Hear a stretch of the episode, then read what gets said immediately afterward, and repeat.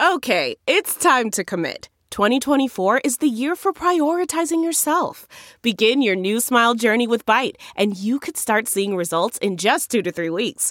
Just order your at-home impression kit today for only $14.95 at Byte.com. Byte Clear Aligners are doctor-directed and delivered to your door. Treatment costs thousands less than braces. Plus, they offer financing options, accept eligible insurance, and you can pay with your HSA, FSA. Get 80% off your impression kit when you use code WONDERY at Byte.com. That's Byte.com. Start your confidence journey today with Byte. This episode is brought to you by Philo. Do you love TV? Do you love saving money? Then Philo is your solution. Philo has shows, movies, and live TV for just $25 a month. You can even try it for free with their 7-day free trial. No contracts, no commitments, no hassles, just a better way to watch TV. Never miss a minute of shows like the hit docuseries Where is Wendy Williams or classics such as Friends. If you can't get enough TV, then there's no better way to watch. Philo has more than 70 channels like BET, MTV, and AMC. And the best part? You can try it yourself with their 7-day free trial. Sign up today at philo.tv/poppods. That's philo.tv/poppodcast to get 50% off your first month. Welcome to another edition of the Talking Metal Podcast, home of all things hard rock and heavy metal. I'm Mark Striegel, host and producer of this show since 2005. Now, let's get things started with the Talking Metal theme song, written by Rob Halford, Metal Mike, and Roy Z.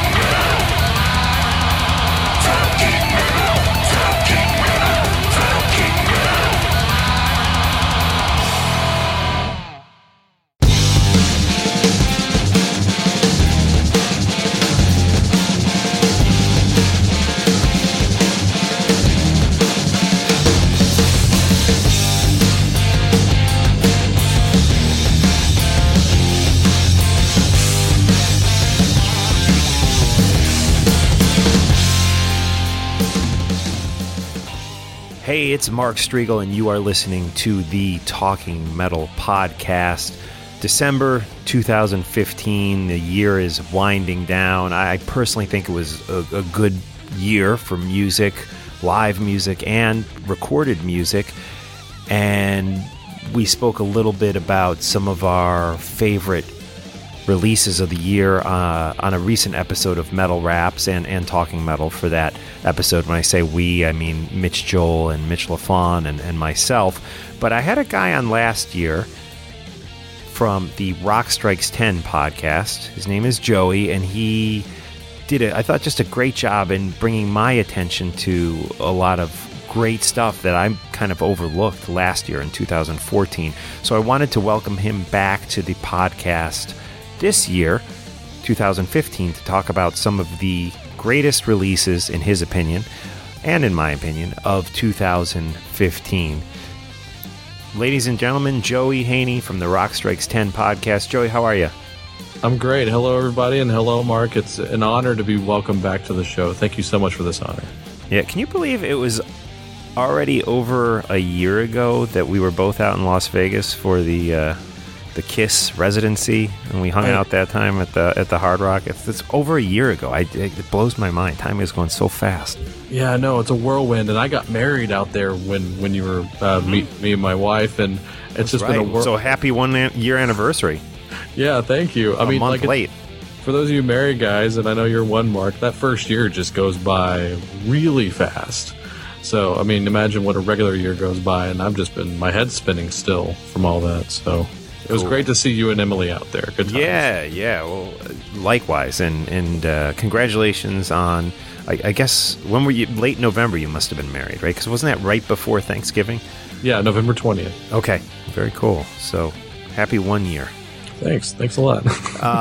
Cool. So let's get into this now. You know, in years past, I've done top 10, top 20 lists, and I did my top five, like I said, the other day on one of the previous podcasts here, but it's been kind of hard for me to nail everything down in an order, and I get real stressed out about trying to do the order. Not that too many people probably care what my order is. So this year, we're going to hear your order, but I just want to run down some albums, and I'm just going to laundry list these albums that really caught my attention this year as great records. And then we'll get into your list. But again, laundry list, the new Ghost record, Meliora, that's at least how I say it. How do you say it? Is that how you pronounce it, Joey? The exact same way, yeah. I think it's fun pronouncing the song titles for half of the album. There's always that opener towards the beginning of each Ghost record that's like, what is that? That is by far my favorite record, leaps and bounds ahead of everything else of the year. The new Ghost record. Love that record. The Pale Emperor by Marilyn Manson really caught my ears. Armored Saint, win hands down. The new Failure record, The Heart is a Monster. It's not really metal, but it's got that heavy gothic thing happening. Failure's a good band, and I am very ashamed to say I have not heard that record yet. It's good. It's been in my shopping list for the whole year. I just haven't gotten it yet. Yeah, I highly recommend it. One which I suspect you might be talking about. It's again not a metal record. I call it more of a rock and roll record. But Zipper Down by Eagles of Death Metal. Another one, yes. Tribulation is the band. And the record, which I think is just excellent, is called The Children of the Night. Satan, back with another good record. Adam by Adam is the name of that one. Iron Maiden and Queensryche, two old-time classics, two favorites of mine. Both put out great records this year. Enslaved had a great record out. A band called Windhand. Grief's Eternal Flower was their record. I thought it was great. The new Def Leppard record, awesome. Saxon, nothing really groundbreaking. A lot of big, dumb songs, but I love it. It's called Battering Ram. Probably listened to it three times. I may never listen to it again, but those three times I truly enjoyed it. Mustache hit me again. I love these guys. They consistently putting out good hard rock music. Testosterone was their 2015 release. An album which I don't think you like, so maybe we'll start off talking about this one. We'll come back to it. The Sword, High Country. I actually thought it was pretty good. Chelsea Wolfe, Abyss. Great record, kind of sludgy, depressing, way down tuned doom rock with some metal in there. Andrew Watt, a great pop EP, 4-song EP. The guy who was in California Breed with Glenn Hughes and Jason Bottom put out an excellent EP of pop rock called Ghost in My Head, guitar driven pop rock. It's so much fun. Excellent stuff. Some of the Queens of the Stone Age alumni joining them on the record, and Chad from the Red Hot Chili Peppers too. Mark Slaughter surprised me with his solo record, Reflections in a Rearview Mirror. Love it. Think it's great. Hard rockin', straight ahead, great songwriting, a little experimental here and there. Fun stuff from Mark Slaughter. Torch, the Restarter record, came back with another great record. Really thought it was very, very powerful, heavy record. Again, Torch. Bumblefoot's record, Little Brother is Watching. Great stuff. Faith No More. How do you pronounce this one, Joey? Soul Invictus? Soul Invictus. Yeah. Soul Invictus. Yeah. Thought it was good. Dead Weather. I enjoyed the Dodge and Burn record they put out. Two records that I played the hell out of this year were actually released in 2014. Fozzie, Do You Want to Start a War? I always welcome to the Fozzie Army, by the way. Yeah, thank you. I told Chris Jericho when I saw him at Heavy Montreal, I was like, I was very late to discovering Fozzie, and he said, we don't care if you're late as long as you finally make it to the party. So I thought that was pretty cool. They have legitimately got better each album, and it's proof positive. I've been a fan since day one because I am a wrestling fan and I love Chris Jericho. See, I'm not a wrestling fan. Yeah, I don't know anything about wrestling, and but he's always given it up for bands that I could tell he was a true metal fan his whole life, because he gives it up for bands like Halloween and not just the obvious bands, but like Jericho is an authority, and I appreciated that about it. So on principle, yeah. But the music is definitely starting to speak for itself finally. So yeah, it's great stuff. And an album that, you know, I've always liked Devin Townsend. I was a big fan of him back in the like late 90s, early 2000s, and have somewhat kept up on his career. But the Devin Townsend Project album from 2014, which you... you know, mentioned on the when you were on the show last year, running down your favorite releases of 2014, and it really got me to go back and listen to Devin Townsend's, you know, Z2 record, and I've always loved Devin, but your comments on that record kind of got me into it, and wow, what a fantastic record that I enjoyed in 2015 more than in 2014 when it was actually released. So yeah. Those are, as far as new music goes, some of my favorite releases of the year. And I want to get over to your favorite releases of the year. But before we do that, why the Sword record? You told me that it was no good. Why was it such a big disappointment for you personally?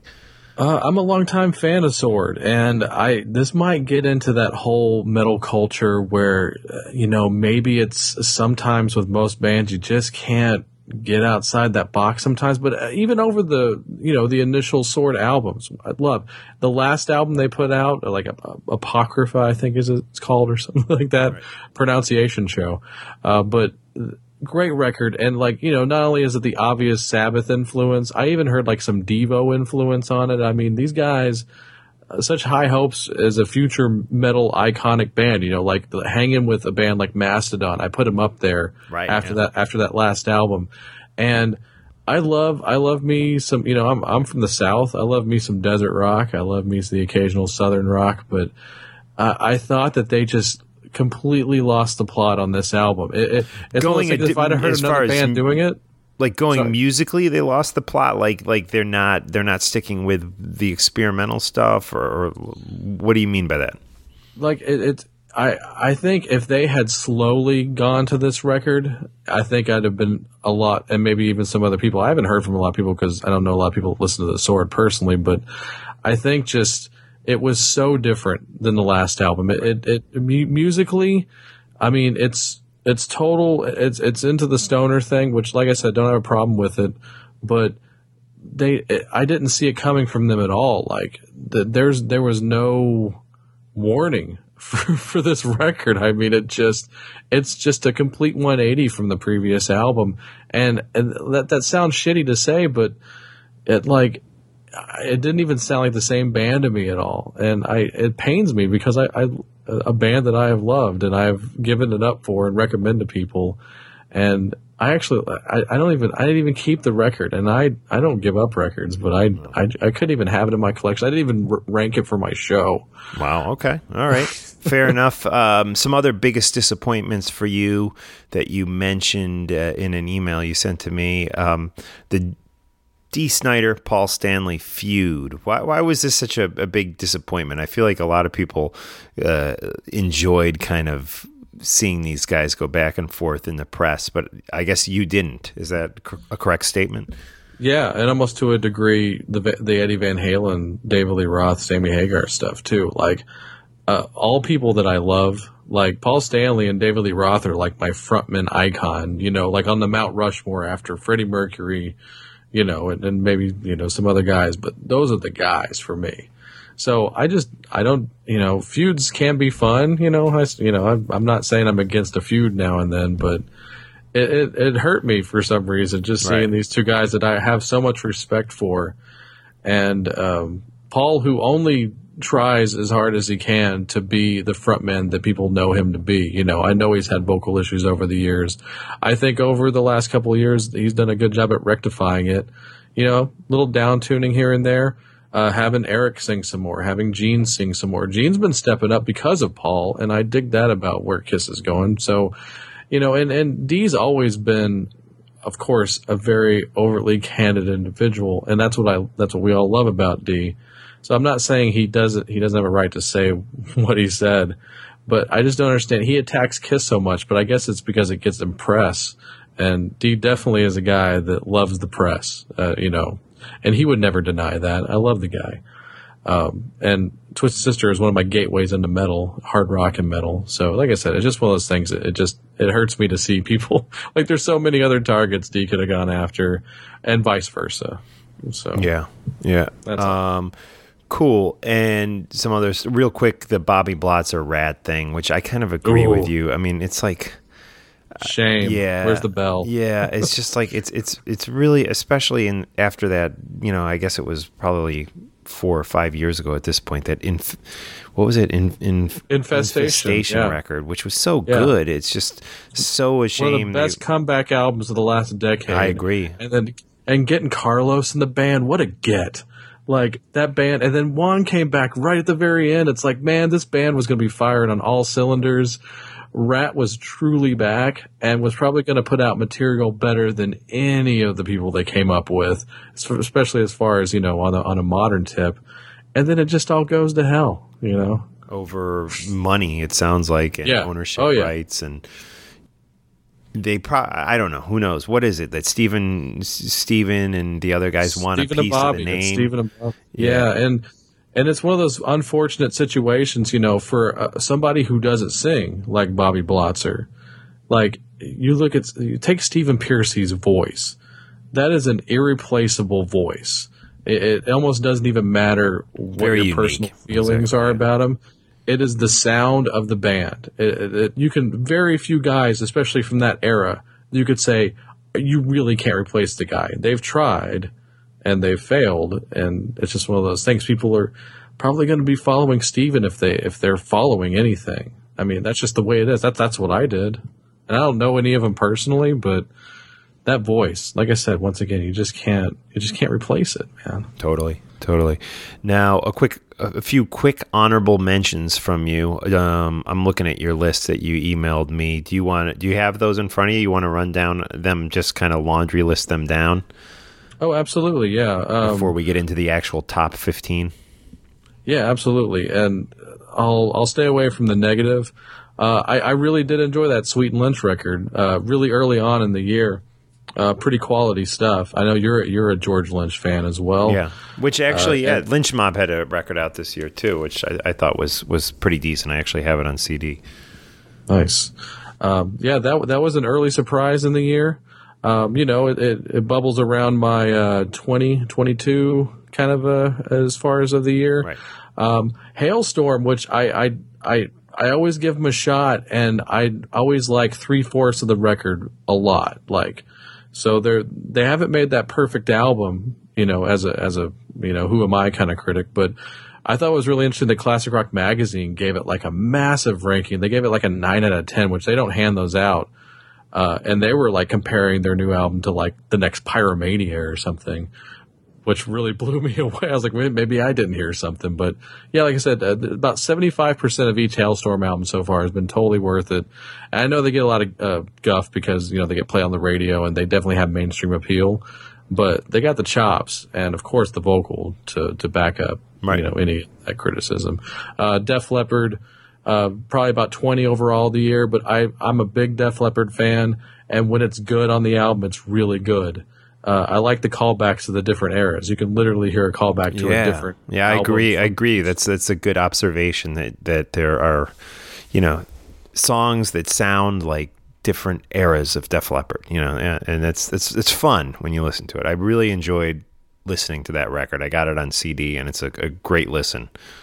Yeah, there's a ballad towards the end of that album. It's like they hit a mellotron, I think, at one point. So even when they experiment on this album, it's really cool. Like, so there's nothing wrong with them experimenting. I think they should maybe do a little bit more of it because I was a slang fan. But, you know, like, so when there's a nice mix of the arena stuff and, like, here's the stuff that gets our rocks off now. The Scorpions release confused me this year because I was like sitting there going, is there going to be a U.S. release for this? And I went ahead and had it imported.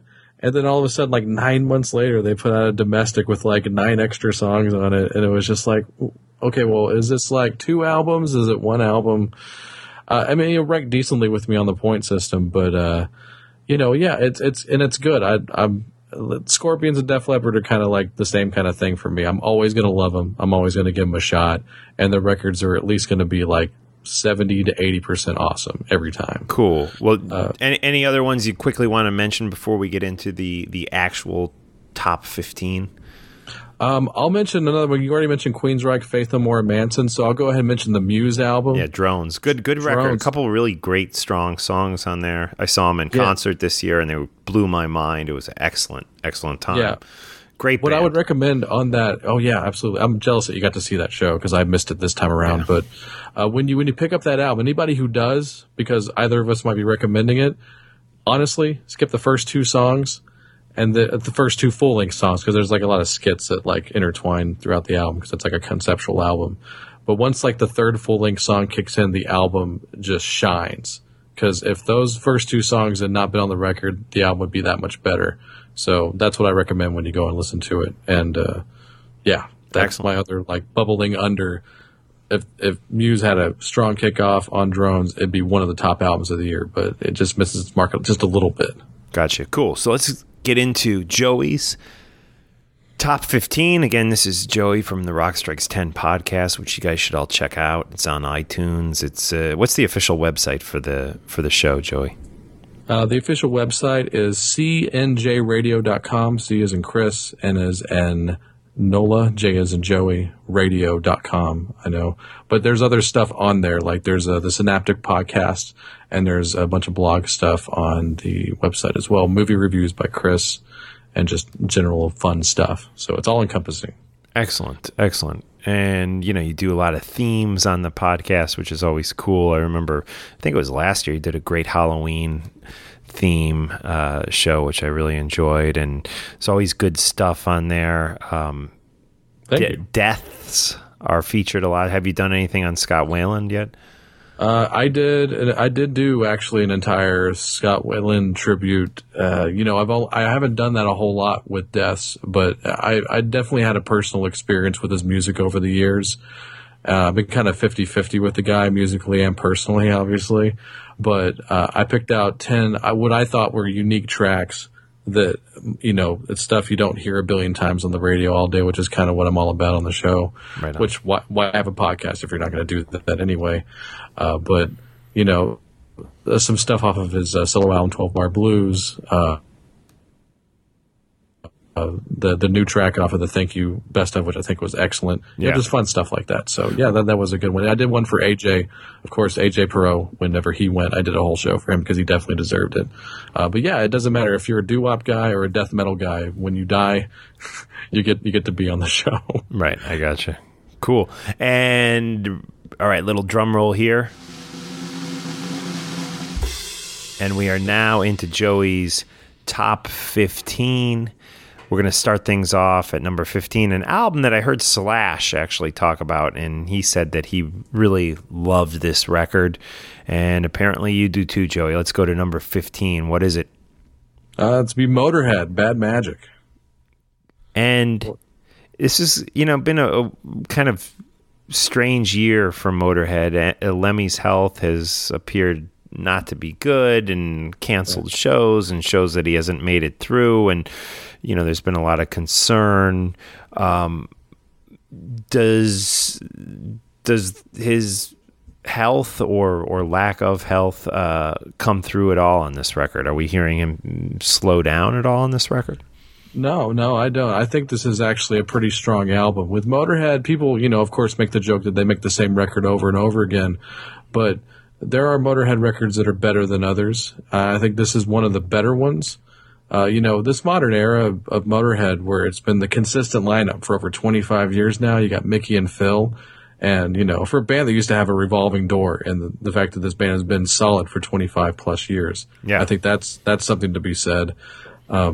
And they've done so much. I mean, you know, we think of those classic Motorhead records with, you know, Fast Eddie Clark and Filthy on drums, and who of course died this year. But they really have done some great stuff since then, you know. Yeah. And I have to admit, this is a record. I've heard a few songs off it, but I haven't really dove into it. And I will be now after hearing your recommendation. Again, the record is Bad Magic by Motorhead, and Lemmy is still ticking, and of according to Joey, still putting out good music. Let's get to number 14. This is a record that Metal Sucks gave kind of a scathing review towards. Why don't you tell us the record and let's talk a little bit about it? Sure. The Mighty Slayer checking in with Repentless, one of the great album titles of the year, I may add. Now, yeah, I agree. And you know, I really like it. I think it's a good record. I haven't listened to it, you know, more than 3 times, but I do like it. And when the songs come on serious and I'm in the car, I'm like, yeah, that's a great classic Slayer vibe to it.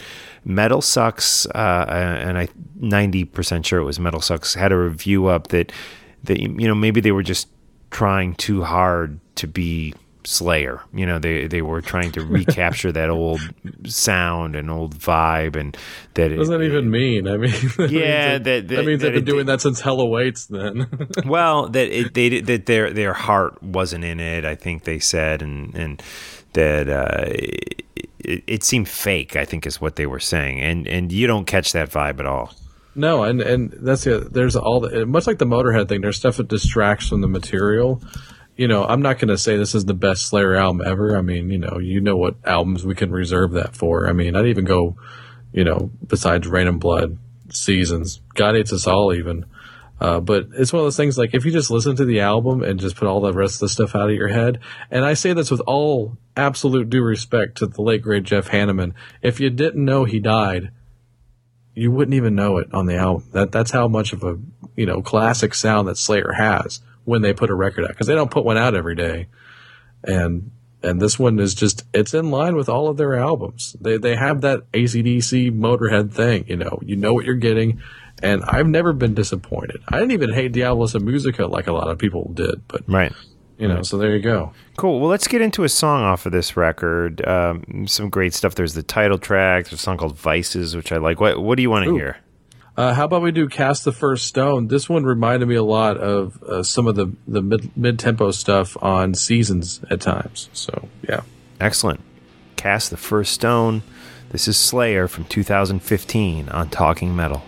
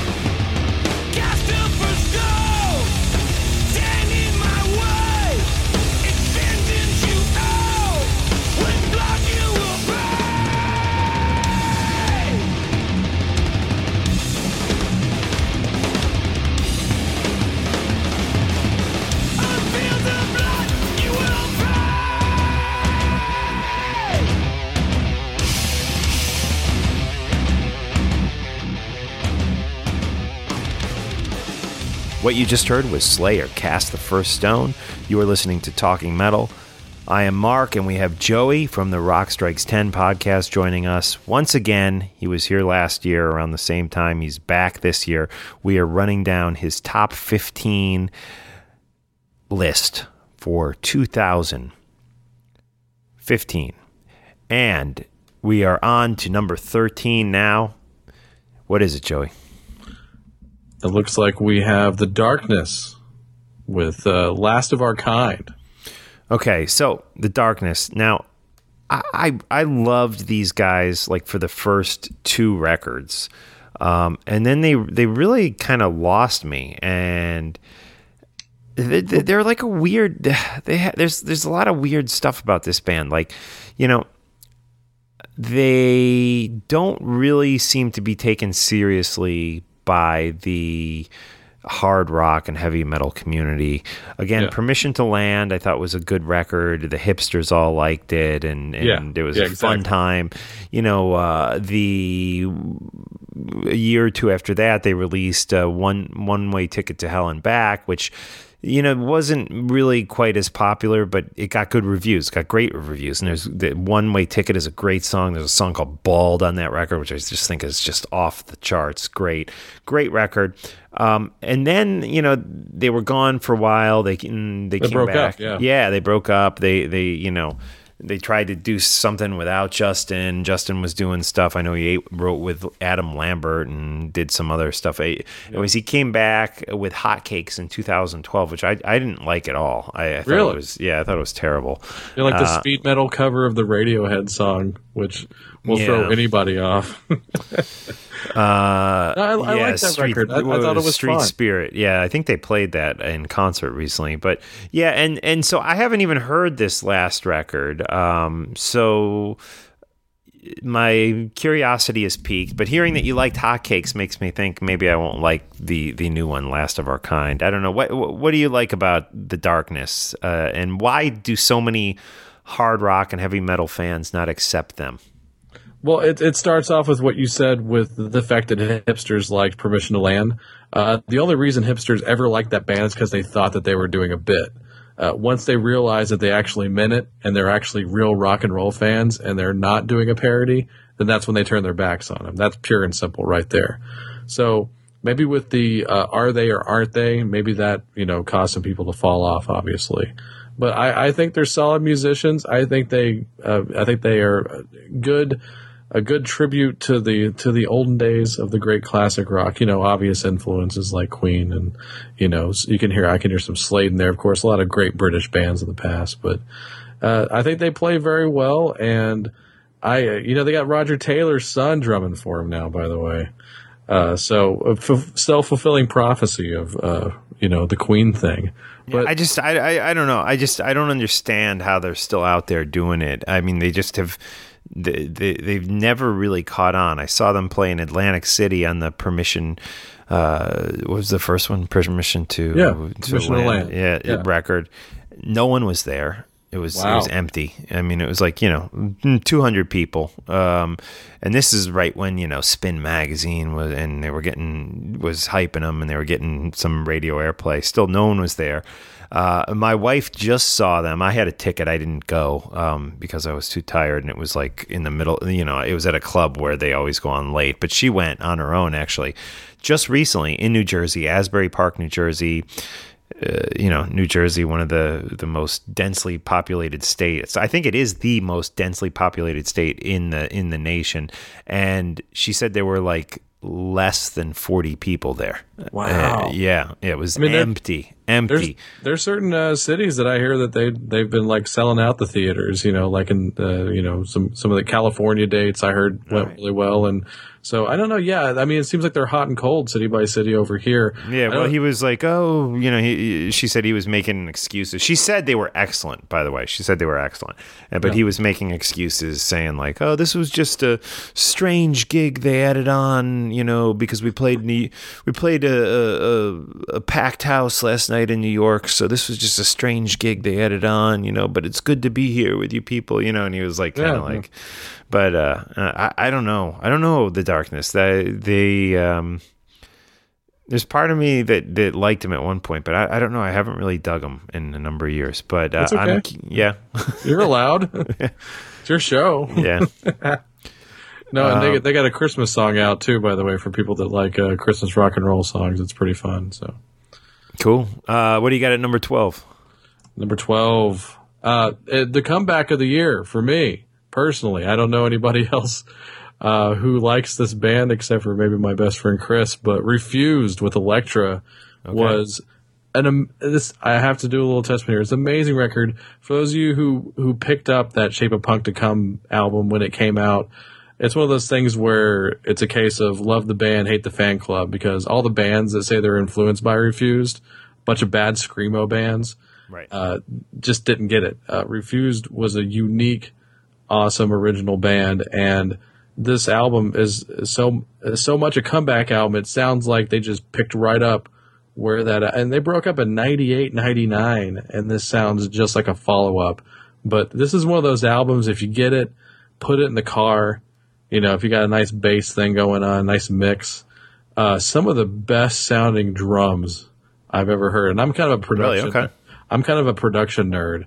The drums on here will like tear your head off. You just throw it in the car on a nice stereo at the house. Just turn it up and it'll destroy you. And so Refused is a great band. Always have great energy.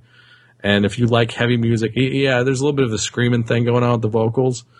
Not that the guy can't sing, but this is just the kind of music that it has to happen like that. So yeah. Let's move on. Number 11, a band that's been in the news a lot lately for, you know, a terrible reason. And let's actually not go there right now. Let's talk about the great record they put out. It's not a metal record. I would call more, what do you call these guys? More rock and roll. Tell us what the group is and what the name of the record is. Eagles of Death Metal. And yes, as not a death metal band, because, you know, the press are so informed. You know, because I mean, that's not even really a metal band. No, not even a metal band. I mean, barely desert rock, even though it comes from that family tree of the Josh Homme stuff. Yeah, it's kind of like it's just like a rock and roll, right? Yeah, they're very much a callback to the 50s in a lot of ways. It's just songs about fucking, but like without saying it. You know, like how Little Richard used to do it, and I'm sure that Jesse is a massive Little Richard fan, so. Yeah, they just have that great, sexy swagger that I respond to. I know, y'all. You know, it's sexy swagger. That's a great description of it. The songwriting is great. So many good songs on this record. My personal favorite, I really think I like every song on the record, but my personal favorite is a song called "Oh Girl." Just so good. Such a big hook, and great stuff. And love the record, and absolutely the greatest album cover of the year. It's the hottest album cover I've seen in a while, and funny at the same time, sexy, which kind of describes this band, you know, sexy, funny, like good time, rock and roll, fun stuff. And, you know, if all you've heard about them is stuff on CNN and MSNBC and Fox News, put that all aside and just go listen to their music, because this is a band that delivers some great stuff. Yeah, super fun to see live. Some of the best rock and roll shows I've ever seen are Eagles of Death Metal shows. Excellent. Cool. Let's move on. What do you got at number 10, Joey? Number 10, one that Mitch LaFon referenced there on Metal Raps, because I listen to Metal Raps, is a great band out of Sweden by way of Entombed, Into the Helicopters, into this band, the Imperial State Electric with Honk Machine. Well, I love Entombed. I love the Helicopters. So, yeah, I got to give these guys a listen. But I'm sorry, not to cut you off. Go on. What is it? No, I said terrible, probably the worst album title of the year. But Imperial State Electric will just deliver the goods. And much of kind of the same way the Eagles of Death Metal do, but Imperial State Electric is basically a Swedish garage band that has massive. You can always, especially on some of their previous albums, I hear tons of callbacks to like classic Kiss riffs and like the poppy stuff, like from Unmasked and Paul Stanley's solo album and stuff like that, and mixed with the Swedish garage thing. And how can you not love that combination? Cool. Cool. Let's move on to the next one, and we're going to hit a track off of this, too. Oh, great. Iron Maiden. Book of Souls, man. Yeah, one of my favorite bands of all time. You know, if you ask me what my favorite bands are, it's always hard for me to narrow it down, but in my mind, and it's tough because I love Ozzy and Black Sabbath, but in my mind, I think my two favorite bands are Kiss and Iron Maiden. And for number 9, you're picking The Book of Souls by Iron Maiden. Great album.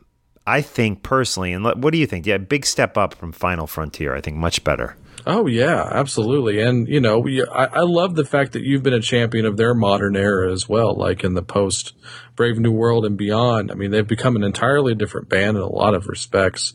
But it's a band that they really hit, that they really had during Seventh Son of a Seventh Son. I think they built this whole era off of that record, honestly.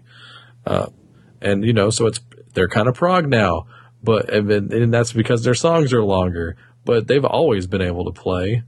And this album, and we were talking about this with the Def Leppard album, but forget about it. There's so many callbacks to, like, the single sounded like it came off Power Slave. That's exactly, like, how I felt about it. And there's songs that sound like they're on Fear of the Dark. There's songs that sound like they're from Seventh Son. So if you've been through them with their whole history, you're really going to appreciate this. And the fact that it's like Eddie digging in relics, I thought that was kind of symbolic for the nature of the album. It's kind of almost schizo in a way, but it's a wonderful record. Yeah, great record. And, you know, I'm a guy in my mid-40s now, and I have a lot of my peers who didn't really keep up with music. You know, when they got into their 20s, they kind of let go of it, and they kind of just hold on to the past, and they stopped listening to Iron Maiden, you know, No Prayer for the Dying, or maybe even before then. And one thing I will say to these people, who I know we have some listeners out there, if you have been unaware of what Maiden have been up to, you know, for the past 26, 27 years, there is a great album called From Fear to Eternity, the best of Iron Maiden, 1990 to 2010, which is a great place to start at, you know, instead of being overwhelmed with all the material that they've put out since 1990, since the 80s. That's a great place to start. Another great place to start is this record they just put out this year, which again is called The Book of Souls. And this song right now is the lead-off single off the record. It's called Speed of Light.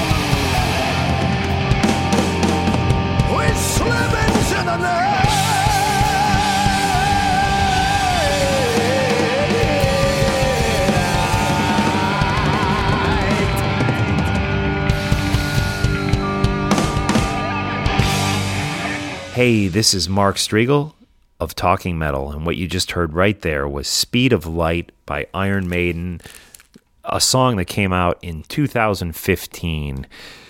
So we have Joey here running down his top 15 albums of 2015. Where did we leave off, Joey? What was that? What was that, 9? That was number 9. Yeah, cool. Now, Danko Jones, yeah. Fire Music is your number 8 release. I only recently, and again, another band that I've really kind of been late to the party on, and kind of have been getting into these guys. I heard you talk about them. I love them. I love them. They're so good. So I haven't really heard much of Fire Music. When you sent me your list earlier today, I went immediately and added it to my my Spotify playlist, and I'm going to check it out. But how does this compare to some of their older stuff? Because the older stuff is great. Yeah, and it's you almost can't, if you play the records in a row with Danko, and this is a compliment, you can't tell what you might be able to tell what the first album is by production value. But once after the second album, I mean, you really can't tell what's the second, third, fourth album. It's just consistent rock and roll. It's only the main ingredients, the basic 4 food groups you need in rock and roll, whether it's lyrically or musically. Danko puts those on his records, and he just attacks them so with so much fierceness, if that's even a word. But Danko is a student of all music. And I listen to his podcast as religiously as I do to Talking Metal. The guy is a super smart guy, even if his lyrics don't show that. But he gets rock and roll, and Danko Jones is rock and roll, honestly. And you hear punk and metal influences on all of his records, so he just puts it all in the blender, and that's what you get. And criminally underrated through in North America for sure. Plays festivals in Europe. And beyond, all over the world. And he's from North America, right? He's Canadian. He's Canadian. And I don't even think he's that huge in Canada. And he's definitely not huge in America. And that's right. An absolute crime because, you know, there's nothing wrong with Danko at all. He even has a good look. You know, it's like, right. How can this go wrong? But maybe, oh, yeah, payola, I forgot. Right on. Okay, so number 7. Who do you got at number 7? The iconic Michael Monroe, who's been on a roll with his solo albums. When Hanoi broke up, you know, a little over 10 years ago, I was like, oh, man, you know, like, because I love Hanoi Rocks. Broke up for the second time. Yeah, for the second time. Yeah. And their comeback records were astounding. It's like they just, you know, they were frozen in a block of ice and shipped them out. And it's like, let's go. And there was, like, no time wasted. And but ever since they broke up, Michael Monroe, I mean, if you love Hanoi, it's cliche, but you're going to love these Michael Monroe solo albums. Great contributions from people that have been with him forever, like Steve Conti, Sammy Yaffa, who was in Hanoi Rocks, yeah. Is still playing with them. And right. Just consistent rock and roll. A lot of cool European stuff on my list, but the Euros know how to put out a record nowadays. Always have, I guess, right? Yeah. Yeah, right on. Michael Monroe, Blackout States. I've met, actually, Michael. I may have told this story on Talking Metal, but John and I, back in the day when we had a band and would play together, Michael Monroe would occasionally rehearse in the room next to us. And so that nice. Was, yeah, it was kind of cool. And he sounded amazing, you know, just so full. And the band was great. And, you know, and his voice, sorry to cut you off. I mean, his voice is ageless. It still sounds like he's putting out his first record. He's taking care of his voice. So cool. That's what do you got at number 6? Number 6, another band that Mitch mentioned that I popped for on Metal Raps was Backyard Babies' new one, 4x4. Okay. Much like this Imperial and Michael Monroe, just consistent. Yeah, I don't know. I really tried my best to get into this record. I listened to it, and it didn't necessarily grab me. But knowing that I know Mitch loves it, and that's why I first gave it a listen, knowing that you love it too, I'm going to go back and give it another listen, because I do believe that sometimes great records don't always catch you on the first listen. So I should go back and give it another listen. But that's 4x4, Backyard Babies. Moving on to number 5, an album that I personally think is one of the best of the year. Just one of the great vocalists of our time. Tell us what it is, Joey. It is When Hands Down by iconic metal band Armored Saint. Yeah, let's go with the title track off of this right now. so many good songs on this record. Almost every song is great. And it's definitely worth getting. It's out on Metal Blade. Go pick up the CD. Go buy the tracks on iTunes. This is the title track off of Armored Saint's 2015 release. It's number 5 on Joey's top 15 list here on Talking Metal. Armored Saint, win hands down.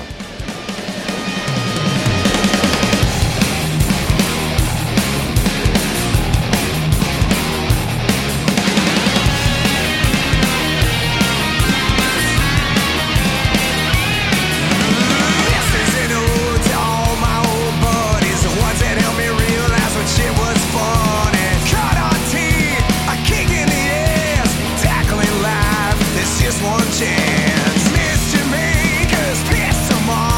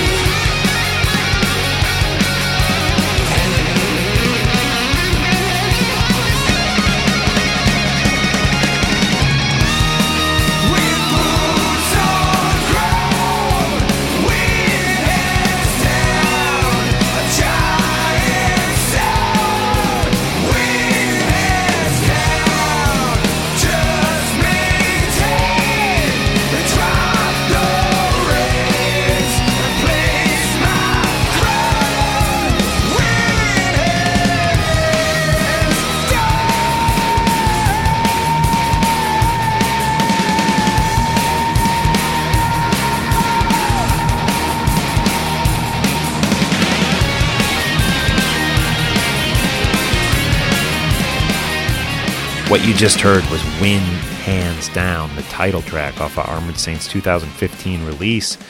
That's number 5 on your list, Joey. Let's move on to number 4. What do you got? Oh, sorry to before I move on, if I may. Oh, yeah, yeah. I do this on my show. I preach to legit buy your stuff, and had a great experience with purchasing that Armored Saint album through Metal Blade Records. They got it out real quick. I bought the CD and T-shirt package. It was like $20 or $25. What a value in this day and age. And like I said, great record. And that is, man, much like you said with Armored Saint and Iron Maiden, people that just have cashed out, you know, and people that always say, oh, new music, there's no good new music anymore. That's BS. You're just not looking hard enough. So yeah, it's almost like some people don't wanna look for new music. I mean, I was talking to, you know, I do think it's part of growing older that you got to fight, guys. You know that you have to be able to accept new ideas, new forms of entertainment, new sounds, and new bands. And you know, somebody said to me the other day the most freaking fucked up thing I've heard. The guy my age, he was like, TV is just not as good as it was when we were kids. And I was like, what are you fucking talking about? And he was like, remember Hill Street Blues and MASH? And I was like, those were good shows actually. But, you know, the quality of television, the stuff that's on nowadays, it's just... And there's a lot of shit out on a TV. There's a lot of shit out on, music that's shit. But I really think there's so much great art, whether that's movies, TV, music, whatever. I think there's so much great art out today. And as we all get older, it's important that we keep our eyes and ears opened to new sounds and new ideas and new things, you know, and that goes from art to politics to, you name it, just to having an open mind and not discounting anything that's new. Yeah. So that leads in very well to number 4, actually. Yeah, go for it. Yeah, because for older guys that want to get that feeling, and Mitch Joel talked about this as well. It's exactly how I feel when I first heard Shout the Devil on cassette when I was a kid, thinking, I shouldn't be listening to this because, my mom would get so mad at me. And just having that feeling again, listening to Ghost and consistently listening to Ghost over the last few years, the albums they have put out, now that it's like their third full length, just probably the best overall band going right now, especially when you get into like metal and hard rock, I think is Ghost. Yeah, I couldn't agree more. I'm so into these guys, and I love that when I go see them play, at least in this area, there is a wide, diverse audience of males and females and all different ages and, old school biker dudes, who are like, 50 something years old, and young goth chicks all mixing together. And when I wear the T-shirts out and my Ghost hoodie, like random people come up to me and are like, Ghost. Oh yeah. Love those guys. And it feels like you're a part of something. Not everyone gets them. Eddie Trunk has admitted he doesn't get them. Yeah, we gotta get Mitch LaFon on board, man. Mitch doesn't get them, and I understand that, and it doesn't bother me that much. I love this band. I think they're the most exciting thing going in rock and roll right now, and this is off the new record. Meliora is at least how I pronounce it, Meliora, and it's on Joey's list at number 4, the number 4 best album of 2015 for Joey, and we're gonna play a song called He Is, which is just has a haunting beginning here. Listen to this, guys.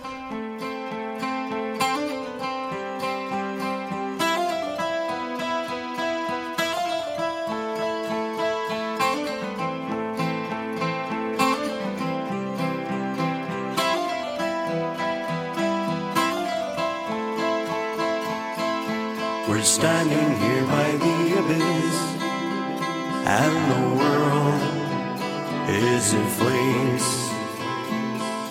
Two star-crossed lovers reaching out to the beast with many names. He is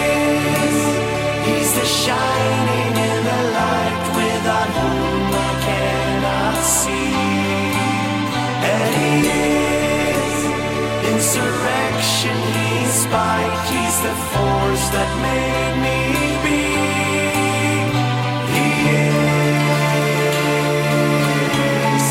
He is nostro disparte, nostra amate. He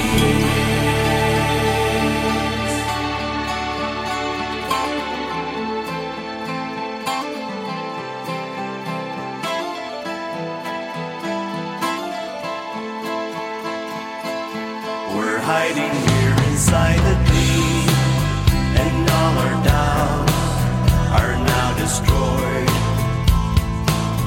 The guidance of the morning star will lead the way into the void. He is, he's the shining and the light without whom I cannot see.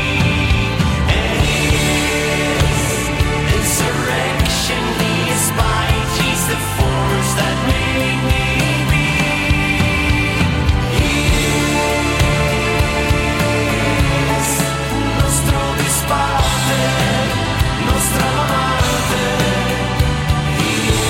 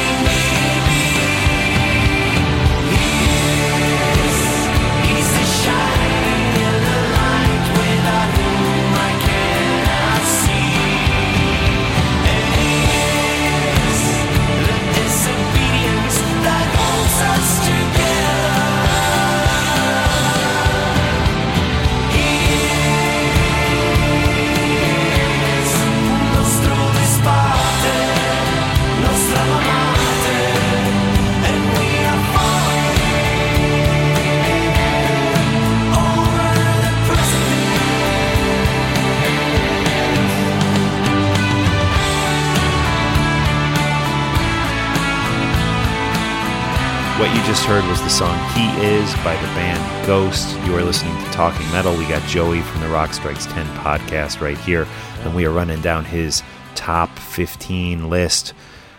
Joey, number 3, what do you got? Number 3, I got a band that I got to give credit to not only my scoring system and how I do it, but turning me on to this band who I wouldn't have looked twice at just because, first of all, the name, and second of all, they look like they're out of a Hot Topic. But another band from Europe, I believe they're Swedish, don't kill me if I'm wrong, but Hardcore Superstar, the more I listen to them, the more I love them. The previous album they put out, I think it was called Come On, Take Me On, had probably one of the best singles I've heard in the last 10 years called Above the Law. So go check that out. But their new album, HCSS, which that's also a lazy title, Hardcore Superstar, HCSS, whatever. But it's a very cool record.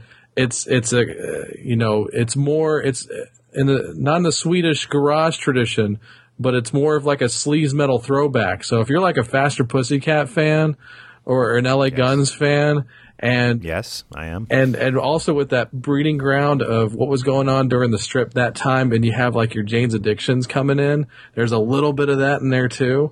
So it's like it's almost like a shot in time of like Sunset Strip 88, 89 with all of those things going on. And Hardcore Superstar has it, and they can play too. Like their lead guitar player, I wish I had his name in front of me, but that guy is he's a shredder, and but a tasteful shredder too. And they've been around a while. Like I remember 10 at least 10 years ago hearing about them releasing stuff. So you have piqued my interest. I need to educate myself to Hardcore Superstar. out of Sweden, and so much great stuff comes from Sweden and the Scandinavia area that it is mind-boggling, literally. But let's move on.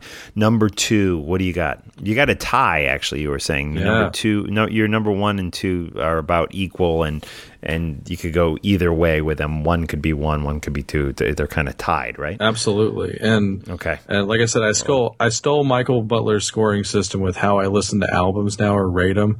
And yeah, so how does that work again? Explain it. It's the Rock and Roll Geek scorecard. If you like the song, you give it 1 point. If you think it's okay, you give it a half. And if you don't like it, you give it a 0. It sounds simple, but it absolutely is scientifically proven to give you your list for the year. And they're narrowest of margins in my top, like, six. So, like, you know, Ghost and Armored Saint neck and neck, along with Hardcore Superstar.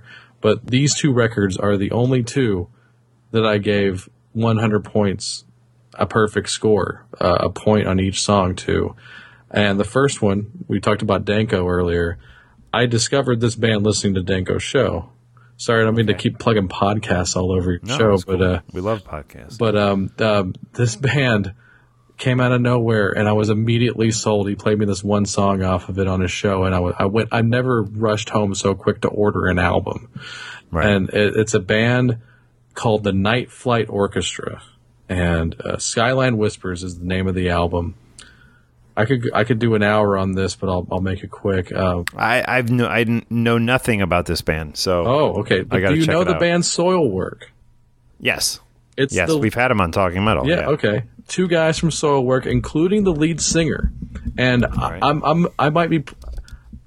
don't mean to speak for the guy, but I think it's kind of like the Ghost thing, where it's guys from death metal bands, or allegedly from death metal bands in Ghost case, where they're kind of bored with it. And it's like, we want to create something with more of a classic, timeless sound. And I listened to him talk about this for an hour on Danko's show, and he reeled me in.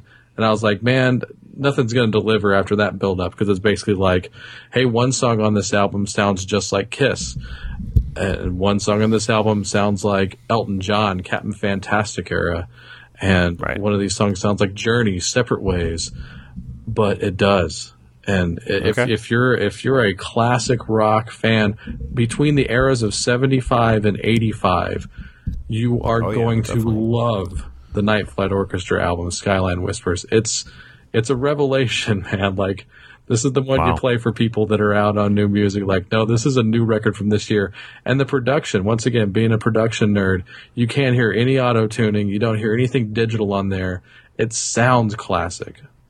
Okay, I'm going to be checking it out tomorrow morning. Great tip. Thank you. I know nothing about this group, so I am totally psyched to check it out. And number one, your number one album of the year. Again, you said number two and number one are technically tied, but for our sake here, this is the number one record of the year. A band I was happy to see live this year, just destroying it, and has been around for a while. Their first full-length album, Biters with Electric Blood. Just rock and roll personified. Thin Lizzy meets Cheap Trick meets Kiss, with some some early New York punk in there. Go see them, buy their albums, worship the Biters. Let's do it. This is The Kids Ain't All Right, picked out by Joey, and this is The Biters from 2015 here on Talking Metal.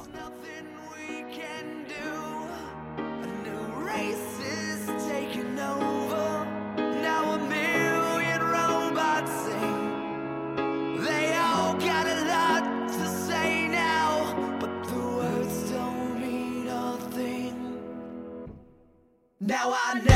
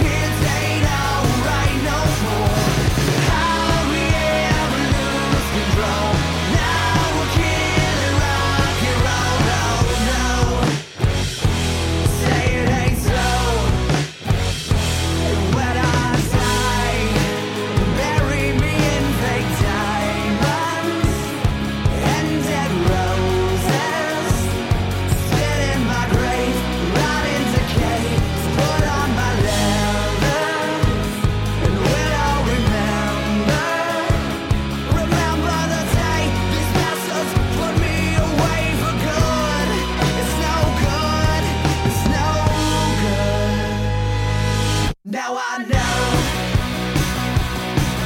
the kids ain't alright. How we ever lose control? Now we're killing rock and roll. The kids ain't alright no more. The kids ain't alright no more. How we ever lose control? Now we're killing rock and roll. Oh no, say it ain't so. Oh no, say it ain't so.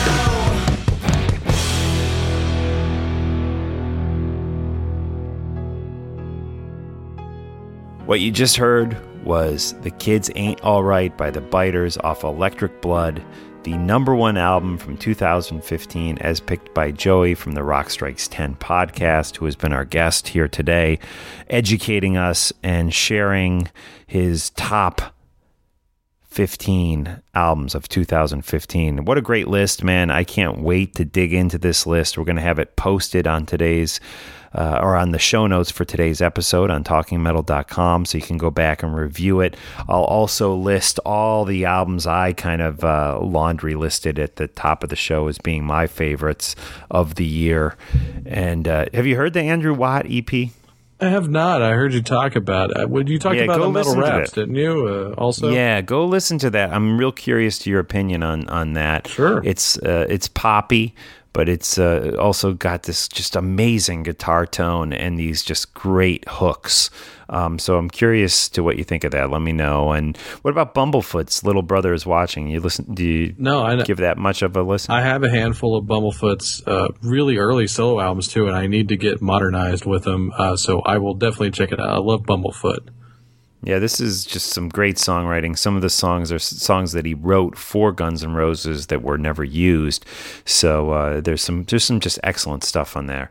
Highly recommended. And the Failure record you got to check out. I will definitely be checking that out for sure. And if I can give a plug out to a band on Relapse Records from my neck of the woods, Fort Worth, Texas, a band called Pinkish Black. Mark, I think you're really going to like this record. I just haven't been able to absorb it, so that's why it's not on my list, or else it might be. But it's like desert rock doom stuff meets European horror soundtracks from the 70s. It's basically like Caius meets Goblin, and those guys are amazing. They're from Fort Worth. Pinkish Black name doesn't represent what they sound like, but check out the new Pinkish Black record. It's on iTunes. You can get it anywhere. Okay. Cool. Yeah. Art of Anarchy, too. Scott Whalen, who died this year, and Bumblefoot, speaking of, put out a record and bickered a little bit about things in the press. But I went back and listened to that after Whalen died, and there's some great stuff on there. Lucifer is a great band, female vocalist, Lucifer One. If you haven't heard their record, Lucifer One, check them out. Crypt Sermon is a great classic metal sounding band.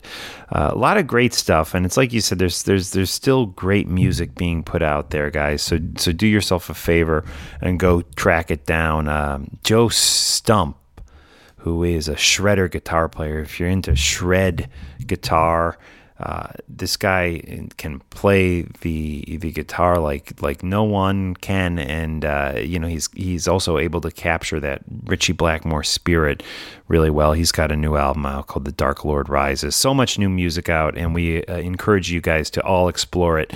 And let us know what you think. Go leave us a comment on the Talking Metal Facebook page. Go check out Joey's podcast, Rock Strikes 10. It's on iTunes.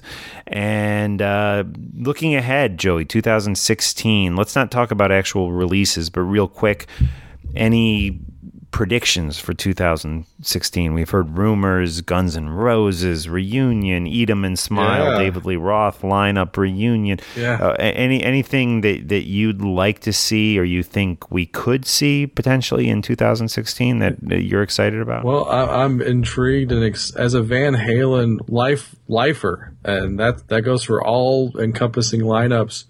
I am a Dave guy when push comes to shove, and Eat 'Em and Smile was. It made me love music even more. Like, really, 1984 and Eat 'Em and Smile made me love music probably more than any records in my early existence. So if that happens, you know, if I'd hate that it would have to be at the expense of him having to leave Van Halen again or getting fired from Van Halen again. But man, the rumor is he's already out. Yeah, but the eat him and smile thing, that's so tempting. And I would travel to see multiple shows of that. And, you know, like we might get Van Hagar again if that rumor is true. But yeah, that rumor is very hard for me to believe. Yeah, I don't believe. I mean, that. Mitch is saying it. Mitch LaFon, Eddie Trunk is now starting to beat that drum that Hagar could be returning. But with all the negativity that went on between those guys in the press, you know, over the last couple of years, and if he did come back, would Hagar step back into a band with Wolfgang on bass? I don't think he would. He's got $100 million in the bank. He doesn't need it. And he seems to be having fun.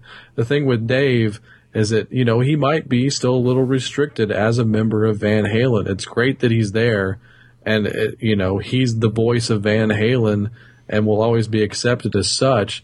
But I feel like maybe he's starting to feel the creative strain a little bit, which is why he has all these other outlets that he's been pushing, but it never seems to get to that next level. Like, I love the Ross show, his vidcast. And he talks about doing a Broadway show, all things that historically Eddie will not allow him to do, whether it's right or wrong. Well, yeah, and I think Eddie had even, you know, there's been a lot of speculation that he wasn't doing interviews. This is a guy who loves to talk, and that while he was under contract to Van Halen, there were certain things he could not do. Yeah. He tried to go down to whatever that is, Lucky Strike or whatever it was in Hollywood, and jam with the Eat 'Em and Smile band. And that didn't happen because the fire marshals shut it down. But honestly, if he were still in Van Halen, I don't think that he wouldn't have tried to do that. And the rumor is that the contract is over. You know, he doesn't own the Van Halen name. He was hired by Van Halen to do all the stuff from 2007 to 2015 with the band. The rumor is that the contract was not renewed, and that has allowed him to do a recent acoustic show. Apparently, I'm not sure if that's true. I'm told he did a recent solo corporate gig acoustically, and it also allowed him to potentially get the go down and jam with these Eat 'Em and Smile cats, Greg Bissonette, Steve Vai, and Billy Sheehan, which was shut down by the fire marshal. But he did make a comment, well, you know, a lot of people showed up, maybe we should try to do this at the Palladium. So he's already throwing the hint out there that this might happen, and I hope it does. As far as GNR goes, I mean, we're all hoping that could maybe materialize, but I don't know. I'm starting to have my doubts the more time that goes on. I mean, Slash just announced, you know, his tour ended. We still haven't heard any GNR news. And then Slash just announced he's doing a show in Vegas, you know, in December 31st, a New Year's Eve show. So I don't know, man. I don't know if that's happening. We'll see. They should do two different touring entities like Trans-Siberian Orchestra, because they have enough members, ex and current. And they're just, you know, hey, why not, right? Yeah. I think without question they have at least talked about it. But I don't think you're hearing, oh, there's 20 shows booked, or there's nothing booked. And as far as I'm concerned, there could have been maybe a few things on hold. We'll see. The big news will be the first week in January when they announce Coachella. And it's been rumored that they've been highly courted to headline Coachella. And if it turns out that the Coachella lineup is announced and they're not on the lineup, I think we can take that as a sign that any reunion talks between Duff, Slash, and Axl, and maybe whoever else have fallen apart. But so we'll see. That's not too far off. That's less than a month away. Absolutely. So anyways, Joey, thanks so much for joining us, and a nice long episode here with some great music. And we will see you on the Rock Strikes 10 podcast, and hope to have you back on Talking Metal real soon. Anytime you want me. It's always an honor, Mark. Thank you. All right. So we're going to end with a song called Living for the Nighttime, the Night Flight Orchestra, who Joey was talking about earlier. Their album According to Joey, Skyline Whispers from 2015 is off the hook. It's great stuff. So I'm looking forward to discovering these guys and checking these guys out. So thank you for turning me on to them. And let's end with some of their music here on Talking Metal. Joey, thanks again. We'll talk to you soon. Thank you. You're just living for the nighttime, aren't you?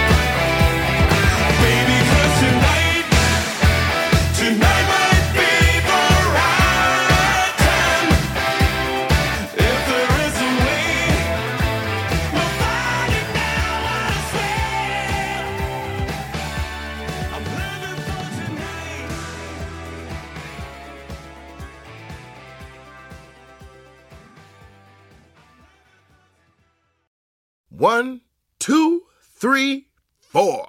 Those are numbers, but you already knew that. If you want to know what number you're going to pay each month for your car, use Kelley Blue Book My Wallet on AutoTrader. They're really good at numbers. AutoTrader.